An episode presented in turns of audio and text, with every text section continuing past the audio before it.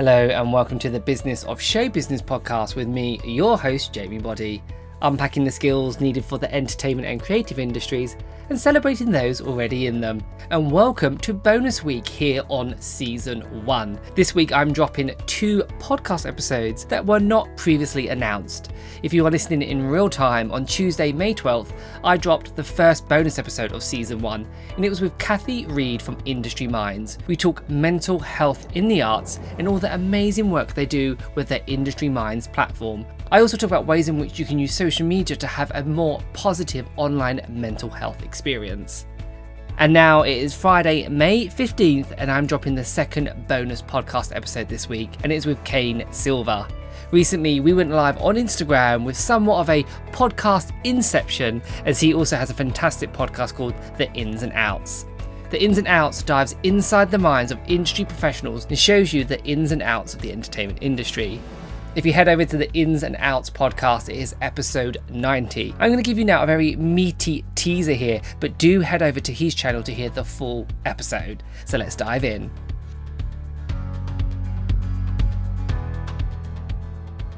What's up, dude? How are you? Not too bad, thank you. If you were to see the setup of my mic and everything right now, gosh, I don't, I don't move in case I get buried. So there we go. Home, home studio, right? Yes. This is my first time. Well, when we first started lockdown, I was doing quite a few podcasts via Skype, and then I saw loads of people doing them on live, and I was like, that's actually kind of cool. So then I was doing them on live, but I don't record the audio through like my proper equipment. I just rip the sound from the video. So the sound isn't as crisp or as clear, but the people I'm talking to haven't got their own like setup at home, Do you know what I mean? To be able to do the same thing.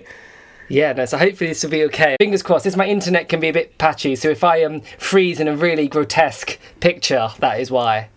That's okay. We'll get you stuck like mid word. It'd be fantastic. We can use that as the picture for the conversation. How are you doing? How's uh how's COVID life for you? Yeah, not bad. Um, I think it took me a while to kind of get into the flow of it, but I'm lucky that a certain percentage of what I do can be done online. So mm-hmm. I managed to kind of shift that focus. I know a lot of performers right now are kind of thinking, right, this is the new norm. How do I take what I do in real life online and hopefully make mm-hmm. make money doing it? Well, it's interesting you say that because um, I'm a part of quite a few groups on Facebook. Normally, like a lot, like all the um, the hustle and stuff like that, but like uh, dance teacher ones, and they all seem to be having this complete meltdown. And it's obvious that a lot of them are probably middle-aged dance teachers which have never experienced social media world before and probably they all they've got is Facebook. And all I see them is them having a breakdown that they can't get any students and they can't make any money and their their students don't want to do their online classes for 5 pound a class. And I'm like well you've got the best people in the world teaching for free. You need to figure out a new way to market yourself and adapt to these times. Do you know what I mean? So I think I think the younger generation are adapting quite well to it. You know the people that are used to social media already but I think for dance schools or people who may not be so in tune with the modern world are really struggling. Yeah, and I think there's also a thin line because I think, granted, um, money in the arts, there's obviously there's not as much of it at the moment. However, I think some people are maybe pricing themselves incorrectly. So when we are out of COVID, they're not actually going to be able to make money because they're going to be like, well, if I could do your, if I could do a four-hour workshop for two pound last month, why am I going to now pay you two hundred pound to do it in person? So it's it's a very interesting. Um, the waters are very interesting to navigate at the moment. I think it is. I feel like performers aren't very good at um, pricing themselves in normal life, let alone now. yeah, I think we don't have a great um, sense sense of like self worth, do we, as performers? I think it's because we're always told what we're not good at and why. We look in a mirror every day, don't we, for three years at college, looking at who's better or what you're doing wrong. So when it comes out to actually being like, buy my product, buy me, people are a little bit like, I think we're just too reserved, aren't we? Sometimes. A hundred percent. I, I kind of pride myself now on thinking of myself as not Kane the performer, but Kane the business, and how I can go. I look at the biggest business in the world and like Apple and Nike and all these other huge businesses that succeed and I go, how can I take what they do well and apply it to my career? Oh, 100%. Like I you think know, so many performers need to adapt that because I think when you know as a product where you can work, you can then fine tune those jobs where Mm-hmm. you're like, right, these are the people hiring the skills I have. Where if, and I think there's also a great power comes in the fact of you know what you're good at, also highlights what you're not good at. So then don't go to those auditions if you don't have those skills. Invest your time in the people that are buying you as a product and the auditions you are like successful in. Yeah, it'd be like me going to a musical theatre audition and them going, Can you sing, please? Like, "Oh." I used to have one song, Putting on the Ritz, and it was always like, they're like, Can we have a rock pop? And I'm like, Yeah, Putting on the Ritz. And they're like, Can we have a legit ballad? I'm like, Putting on the Ritz. I literally just had one song that I would just sing Hey. in every. As long as you were confident enough to go, This is what I'm doing, they won't question it. So, can you tell for my listeners a bit about yourself? I've kind of looked. I, I I've never. I heard of you through Rosina once before. She said that you you know you started a podcast, and I was like, I don't know who this guy is because we live in very. Although it's uh, the entertainment industry, I guess we're opposite ends of the spectrum of the entertainment industry. Um, so I kind of zipped through your website yesterday and a bit today. P.S. It looks fantastic. I've just made one this week, and then I looked at yours, and I was like. Oh, mine's not that good. I need to do more. No, So it kind yours of- is great. Yours is great. it kind of stressed me out a bit. But um, yeah, so you uh, a bit of everything, right? You've been in musical theatre and now you do presenting. Yeah, so um, I went to Performers College. That's actually where I met um, Rosina. Um, and I've kind of, I never necessarily had a clear um, focus of I just have to do West End or commercial or whatnot. I kind of just wanted to do everything. Um, And I realised quite early on that I wanted to build a career and not just kind of have flashes in the pans of chasing one credit. So, yeah, I did um, Tokyo Disney, Royal Caribbean. Um, I did The Voice in Ireland. Um, I've just finished doing a new Netflix show called Bridgerton, which we were filming on and off for um, six months, which was great. But for five years, um, I've also been in arts marketing. So for two years, I worked agency side and ran the socials for musicals like Matilda, Jersey Boys, Tina Turner the musical. Um, then th- freelance for three years, and then I retrained as a journalist. So I actually work a lot with the stage, Broadway World, CNN. So I feel like I have a weird 360 look at the industry because obviously I've been in shows, marketed shows, and done the press for shows, and I think what I've really enjoyed is helping performers kind of realize, oh, it's not just enough to like train for three years and that's it. There's so much more. Um, yes, that's kind of me in a nutshell. And I have to ask you the same question because obviously I've got listeners for my shows. It's like a Yeah, weird of course. podcast inception, isn't it? So can you? Yeah, it is. Because I think we may have been at one or two odd auditions before you went stateside, but obviously there's so many people you never necessarily chat to everyone. So can you tell my listeners about you? Um, yeah, that feels like three lifetimes ago before I went to LA. Um, my background, I mean, I started dancing at like 14. Just straight away was like, I, if I can do this for a job, I saw this dancer Glenn Ball who did it for a job, and he was my hero, still is. And I was like, I want to, I want to be like that guy. I want to get paid for this. Um, and all I knew was the goal was to dance behind a singer, and I would have done whatever it took to be the guy behind an artist on top of the pops.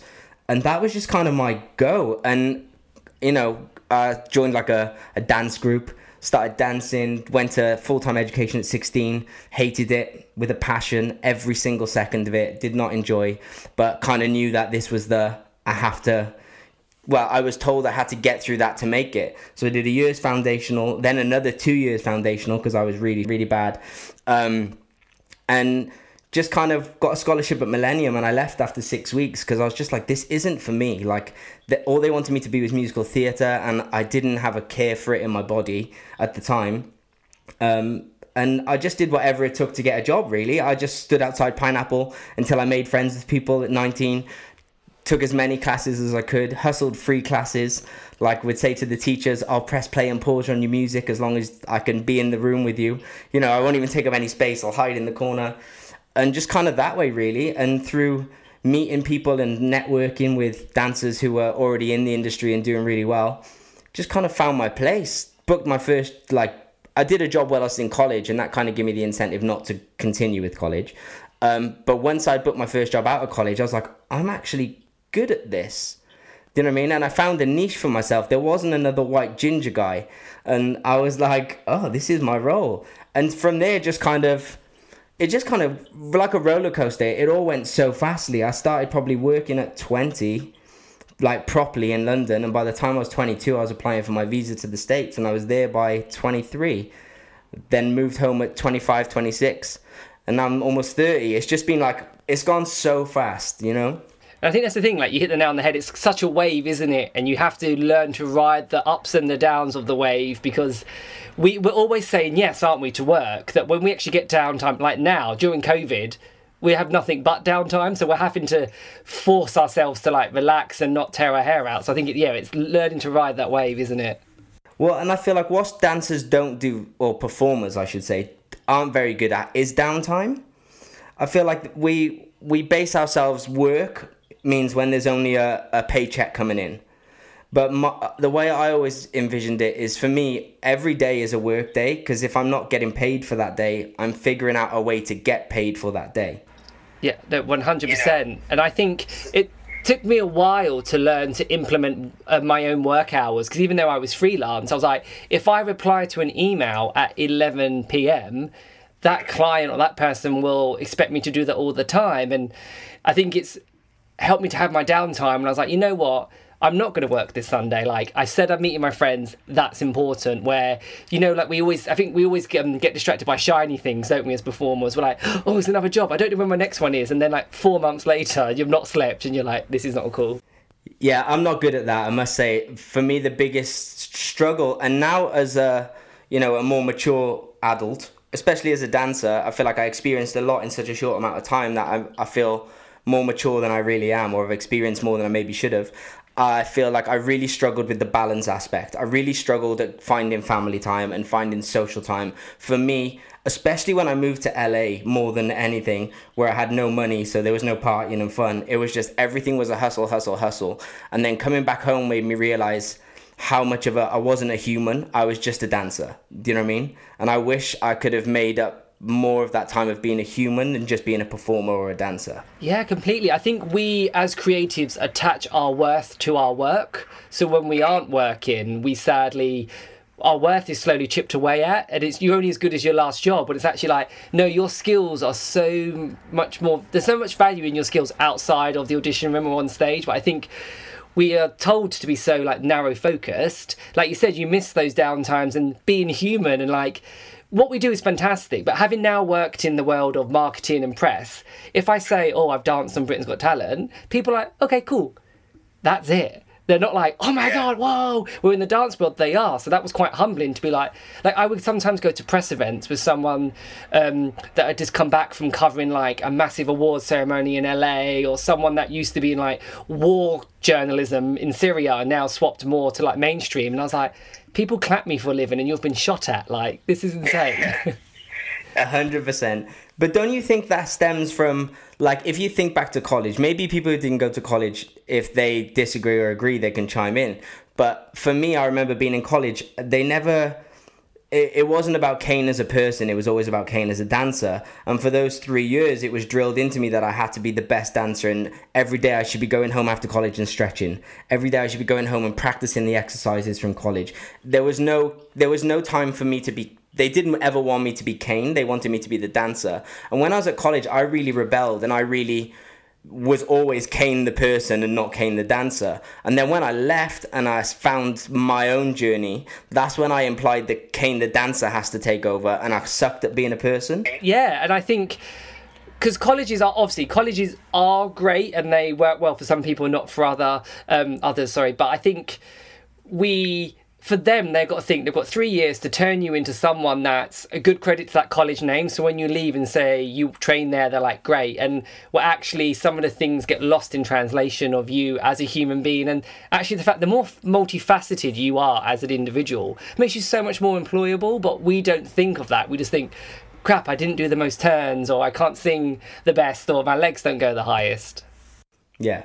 But yeah, that's true. Because now, as a, a an adult who's uh, mate, had a career in dance. You know, I had the opportunity to learn tap dance when I was in college, the one that I dropped out of, and now at 29 years old, I've picked up a pair of tap shoes and I'm trying to learn it, and I regret not ever doing it. I never went to boys ballet once in an entire year, and then it was because I was like, fuck this, this ain't for me, this isn't how I do it. And now I look back and go, man, I would have been so much better if I'd committed myself to those other things. So I think it's about it's about finding that balance. And I think but I do think college is also struggle to find the balance of humane humanity and training as well. Oh yeah, completely. And I think what I find with um, my workshops when I work on more on personal branding is some colleges don't want to bring me in because maybe it highlights what they don't teach. Because yeah. obviously, um, 20 years ago, it was like you have someone from the West End, someone from commercial, blah, blah, and that's the formula. But it's changed so much. And I don't know any performer that just does one thing to make an income now. No. Like, I don't think that's possible. Or the people that do one thing just to make an income, they probably want to do other things as well because they've got more like skills and more passions they're not necessarily using if they're so narrow focused. Mm-hmm.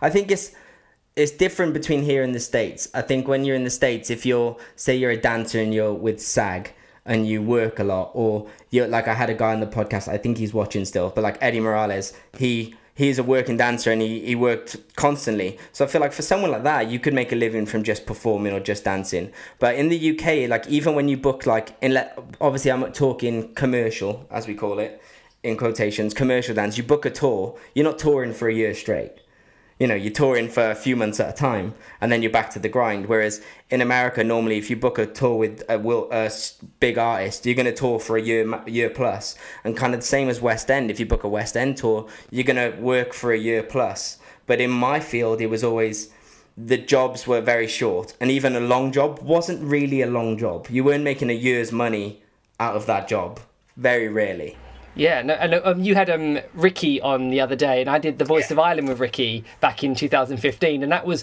one of my favourite jobs. But that was only six weeks, and then you almost don't have time to enjoy the fact you've done a good job because you have to think of what's next and how can I use that to get to the next step. It's quite hard. I was going to ask in America, do you think also dancers and um, artists are different mindset in America than the UK as well? Um no, yes and no. Like my relationship building out there was very different here because there's not many people in LA that are from LA. You know, they everyone's flying into this hub of entertainment to strive and make it and be the best of the best. You know, it's entertainment capital of the world. Like you are with the best of the best, and everyone is fighting for those high roles. So I feel like out there they are a bit more hungry. I feel like there it's a bit more nice at first, but it's cutthroat when it needs to be compared to London. Like my experience in London was the people I met and now are my friends were my friends. Whereas in LA, I found like when I got there, everyone was my friend because I got a visa and I was from the UK and I was different. And, you know, Brian Freeman gave you a visa. Oh my God. And then three months later, those people have all disappeared because I'm not offering anyone jobs and I'm unemployed for those three months as well. Do you know what I mean? So I think it's you know it is different, but out there I think they I don't think they're necessarily more talented on a, uh, as number for number. You know, say there's a thousand fantastic humans there, uh, super talented. There's a hundred here, but they're choosing out of ten thousand. We're only choosing out of a thousand. Do you know what I mean? I'd say it's quite even if you balanced it out. But I would say out there they're just more hungry. Yeah, and so when I worked for like Tokyo Disney and Royal Caribbean, there's obviously a lot of Americans, and I just think their mindset seems a bit more like, great, I'm in a job, so I can use that money to pay for another class or get new headshots. Where I think in England, I think we have such a. This is quite a slap statement, so I don't mean it for everyone, but I think we, we go to college for three years and we think, great, that's it, that's all I ever need to train. It's actually like, no, that's like the stepping stones, but you learn so much more when you're actually out there hundred percent. When I was so living in London, when I first started, I remember I had this joke with my friends that we called ourselves the professional dancers who are still training to be professional. Like that was my little inside joke with my friends. I'd be like, "There's no other people that I do jobs with, or not many that are still training and taking class." Whereas when I went to LA, I'd be in Marty Kudelka's class, and then I'd look next to me and I'd see Ivan Koumaev and Natalie Gilmore, who had just been on a world tour with Justin Timberlake, and they're still in class. And I feel like in UK, it does happen more now than it used to. You know, I don't take class very often anymore. Like I'm not in London anymore. But when I was there full time, I remember I never used to see the people who were working still training to be at the top of their game. Although they're in rehearsals, now I look back at it and I go, okay, they were rehearsing all week. So maybe they didn't want to use that free time to take class. Yeah, you know. yeah. But in LA, I did find a lot of the working dancers were still in class. You know. Yeah, God, it's such a double-edged sword, isn't it? Because you think you do need to be mm. hungry, but then you need to switch off as well. So it's quite interesting hearing that because I think everyone thinks the grass is always greener. So they think, right, oh, I want to go to America with maybe not necessarily knowing what to expect, or they just see like "So You Think You Can Dance" or "La La Land" or whatever it is, and they're like, "Yeah, let's go to America and it will happen." I think they take their training more seriously than we do, though. Like if you think of how much we pay, what thirty three thousand for three years dance training here. They probably spend that as a child before they even think about going to college, going to conventions for, for three years, and they're ten years old. You know, they're going to conventions every every two weeks and traveling the country to do monsters of hip hop and pulse. Obviously, we don't have those facilities here. We have Can You Dance now, which is fantastic. But before, you know, before Can You Dance came around, we never had those opportunities. So I think that because they have all these things, that's maybe why they take it more seriously. Yeah, no, completely. It's it's very interesting to hear because I think there was definitely a part when I first graduated that I was like, yeah, I'll go to the States. And I think the older I got and the jobs, I kept saying yes to jobs and it was great. But I think now obviously I'm I'm older than you. I'm 32, so I'm a, I'm in a different career path than my auditioning days. But I actually booked a um, a tour with an American company called Feld who did Disney Live, and that gate crashed an audition when I was in Chicago. I was there on holiday, found out about an audition from my friend when we was in a club one night. Went to audition the next day, and just didn't speak for eight hours of the audition because I didn't know if they would hire an English person. So I was just like, mm-hmm mm, mm. And it wasn't till the end, and there was three guys left, and they were like, "So tell us about yourself." And I was like, "Surprise! I'm English." um, and luckily, it was a U- it was a European tour, so I was like, "Yes, it worked out." But it was a very interesting experience. That's crazy. Isn't it funny the things that we do to make sure we try and get the job? Yeah, it's uh, if I like when I tell my friends who aren't performers, like, oh, I went to an audition, like a casting, and they threw butters at me, and then I went somewhere else and had to act like a sheep, and then went to an audition and had to take my top off as soon as I walked in. They're like, that's like, where's HR? Where? And I was like, yeah. we don't have one. yeah, what's going on? It, it is it is bizarre. It is madness. I am um, uh, my favorite one is I went when I was in, I was so broke in LA, like it was the biggest hustle of my entire life. And when you're on your own, that struggle feels even harder. Because I had friends there, but no family and stuff like that. So uh, I was just constantly on the equivalent of like Spotlight. You know what I mean? Looking for jobs. And uh, I just applied for everything, and I got a response being like, "Yeah, come to this casting." Uh, they gave me the address. Bring swim, bring swimwear. You have to dive in a pool, and I was like, "I can dive in a pool. I can swim. This is easy." So I get to this casting, and I'd never driven before I moved to LA. So I, I, when I went there, I bought a car, read a book, drove it around the block a few times, took my test and passed. Like, because it's like a go kart. The the rule is don't crash and don't kill anyone. Like, so I passed. So I drove to this casting in, in downtown, middle of nowhere. Like, it was the most random place. And as I was trying to park my car, I reversed and I hit the car which was parked behind me. I bumped it, and I was like, oopsie. And I looked and there was a woman in the car and she got out and she gave me the dirtiest look ever. And I was like, I'm so sorry. And she just walked walked away and I was like, oh crap. So I pack all my head shops up, get all my stuff, and I walk into this casting, which was like the back of a cheap rundown motel thing, and it had a swimming pool with a diving board. And there's about 60 blokes there in, in speedos, bathers, you know, and so you hand in your headshot, you sign in. I must have waited about 45 minutes, pale and ginger in the sun with no sun cream on, thinking, I'm about to burn here. Like this is this is a disaster waiting to happen. And we're going we're waiting around the corner and then as you kind of get closer to your turn to do your your audition, as you say, uh, I can see the people what they're doing, and there's people doing like triple backflips into this swimming pool off this diving board, and I, all the all the brief said was dive in a pool, and I'm thinking, oh my goodness.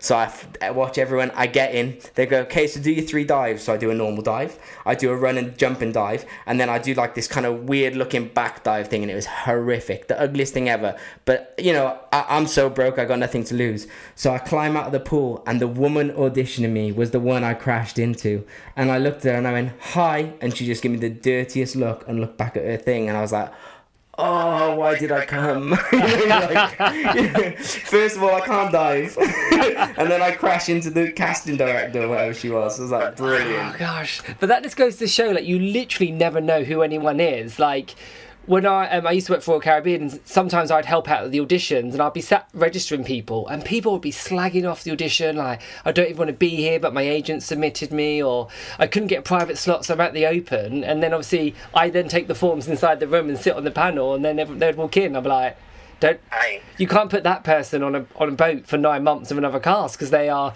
a terrible human being. Yeah. I've probably been that person, to be fair. I guess sometimes you've Yeah. got to learn, haven't you? But that Yeah, yeah, 100%. gosh. Well, that's the whole reason I started my podcast. Is like I don't want people to make the same mistakes I did. I was a dickhead when I first started. I was talented, but I was a dick. Like, but it took me a long time to learn that. Look, so what- once I saw Rosina was on it, I then was like, right. And then obviously there's such an amazing back catalogue on your podcast. I was like, oh, let's keep listening and listening. So there's, you've got some amazing people on here. The first, well, I've had amazing guests, but the first twenty are horrendous because it was like one microphone in the middle of a room with no no understanding of what I was doing. Pure freestyled it. Like this mic I'm using now is I never use. I haven't used this in probably over a year. But you know, it, it's just it's a learning process for me. I, I'm kind of treating it like I treated dance when I first started. You know, it was just a passion and just okay, constantly try and make it better. And how do I make it better? I research on what's what makes the sound quality better, how to market it better, and then the better I've got at it, the kind of more brave I've been with approaching people to come on it. Whereas at first I was very much like, if I talk to my friends, I'm in a safe space. You know, like if it goes wrong, they'll understand. Or if I say the wrong thing, they'll understand. And now, like last week, I had Marty Kudelka on there, who's like, before I ever knew who he was, realized that he's the reason I wanted to be a dancer because he choreographed for Justin Timberlake. And I had him on last week. So that was my first like super milestone, you know? And it's like now I'm like really approaching the people that I've really wanted on there for a very long time. Like these are like, these are like my auditions now. My training's done, and I'm like now I'm in my audition phase where I feel confident enough that I can talk to people where I might only get one chance, and I'm not afraid about it going wrong. Yeah, um, I want to definitely touch on that some more because with a lot of my podcasts, I ask performers when they have a side passion and obviously taking the courage to pursue that. Because I think when you tell someone you're maybe not going to go to that audition on that day or you're going to do something else as well, how was it for you? Like, I know you're more so on the creative side and you're teaching and everything. You are still performing, but maybe not auditioning as much. How was it for you when you finally made that decision? Right, I need to, I want to push this more. I want to get more into the teaching aspect. I want to produce this podcast. How was it when you kind of had to make that switch? Um, when I came back from LA, I worked intensively for like two years straight. Like a, I was doing a Kylie. I was working with this young artist called Amani at the time, who's like, it's my favorite thing I've ever done. She's like my little sister. We kind of got to teach her how to be an artist. It was great. You know, it was it was. I was very busy, and I did a gig with Anne Marie for Top of the Pops um, for Sean Niles, very good friend who choreographed it, and it was one of my favorite gigs I've ever done. Him and Ema Welsh. I was with great dancers, and I was like, I'm a dude. Like this was the one. And we did Top of the Pops, and I remember seeing my paycheck when it came in, and thinking, I've just danced on one of the biggest TV shows of the UK has ever offered and I've made less than I would do in two days teaching, but I've done three days work for Top of the Pops. And for me, that was a really big turning point where I was like, I, not that I'm worth more than this, but I didn't feel like I was getting what I was worth then. Do you know what I mean? I was like, it's like people used to buy a house off Top of the Pops. like, you know, Top of the Pops used to pay you for the next two years on residuals. And I walked away, I believe, for like two rehearsals and a show. I think it was like 400 and something pounds. And I was like, what on earth is this? Like, teaching at a college, I get more than half of that for a day. So it, that was my turning point. And my friend John Graham, who's I don't know if you know him, he's one of the for me he's dance god. Um, he was kind of like my mentor and like my big brother. And I remember seeing him always turn down dance jobs for teaching, and I never understood why. And that was my turning point. I was like, yo, I'm never gonna buy a property from doing three days work for 400 pound and paying for my own travel and you know like it just didn't make sense so that for me was a huge turning point i've been teaching since i was 14 so i've always loved teaching i've it's always been something i'm really good at and i always knew that that I never had to really pursue it because it's something that I could always fall back on. Uh, But I'm really good at breaking things down and finding different ways to deliver information. Not necessarily that I'm teaching the best moves in the world, but I'm just good at getting the information across. Um, and for me, that was my that was my awakening where I was like, this is dumb. And then it uh, it happened that my one of my best friends, Jamie, was in the Dream Boys, and they needed someone to learn the show in like two days, and I was like. I could do that. I've seen the show. I can learn that easy. And I was like, what's the money? And they told me the money. And I was like, no brainer. I've been dancing for Kylie Minogue for half the price and I could do this. Of course I'll do it. you know so that was a turning point for me where it went from like i'm not pursuing auditions i'm not pursuing that and i've been doing the dream boys now for this is my fourth year i think yeah it's my fourth tour i joined halfway through one year but my side thing is teaching and then the podcast was just i listened to so many about fitness and motivation and i tried finding ones on our industry and they all seemed i found a few. There was some but it was all talking about the how fantastic it is, which it is, but I don't think that's the message that we should be giving to students going it's amazing and it's fantastic and it's brilliant and it's the best dream ever because I feel like they should learn how to get through the hard sides of stuff too and they should know the the reality of what they're choosing because it is it is fantastic. But to tell you that I've danced for some of the biggest artists in the world and I was still broke. like, you know, if you if you're the highest in a firm at Lloyd's Bank, you buy a house. If you're the highest, you know, if you're in the Premiership footballer, you buy a, four houses. If you're the highest category of a dancer in the country, you're still broke. like, you still can't really buy much. So that was like a, a awakening for me. Is like I need to use my experience to talk to people. So pursuing the podcast just came from that really. The understanding of dance wasn't financially supporting me the way I wanted it to. I had to adjust and make other things. And then, okay, I need to educate people on my story and inspire people with the connections I've made. The industry is fantastic, but however, like, it is it's an industry it's a business and i think if anything covid has taught us is that it can be taken away you could have been the leading lady on the west end last week but now you are like everyone else and i think it's performers I think not only give up, it's just like you see your skills on stage and then you're like, right, oh, what else can I do with that? There's nothing else, but there's so much other, there's so many other avenues of work out there which you can do. And sometimes you've got to do something to realize you don't want to do it. A massive thank you to Kane there and the Ins and Outs podcast. Do go over and check him out. And as I said, this is bonus week here on season one. So we had Cathy Read and Industry Minds on at the beginning of the week, and then Kane Silver and the Ins and Outs podcast at the end of the week. Do check them both out. Links to their social media and websites are in the show notes. There is still lots to come on season one of the Business of Show Business. So tune in every Tuesday for an episode, and I'll speak to you then.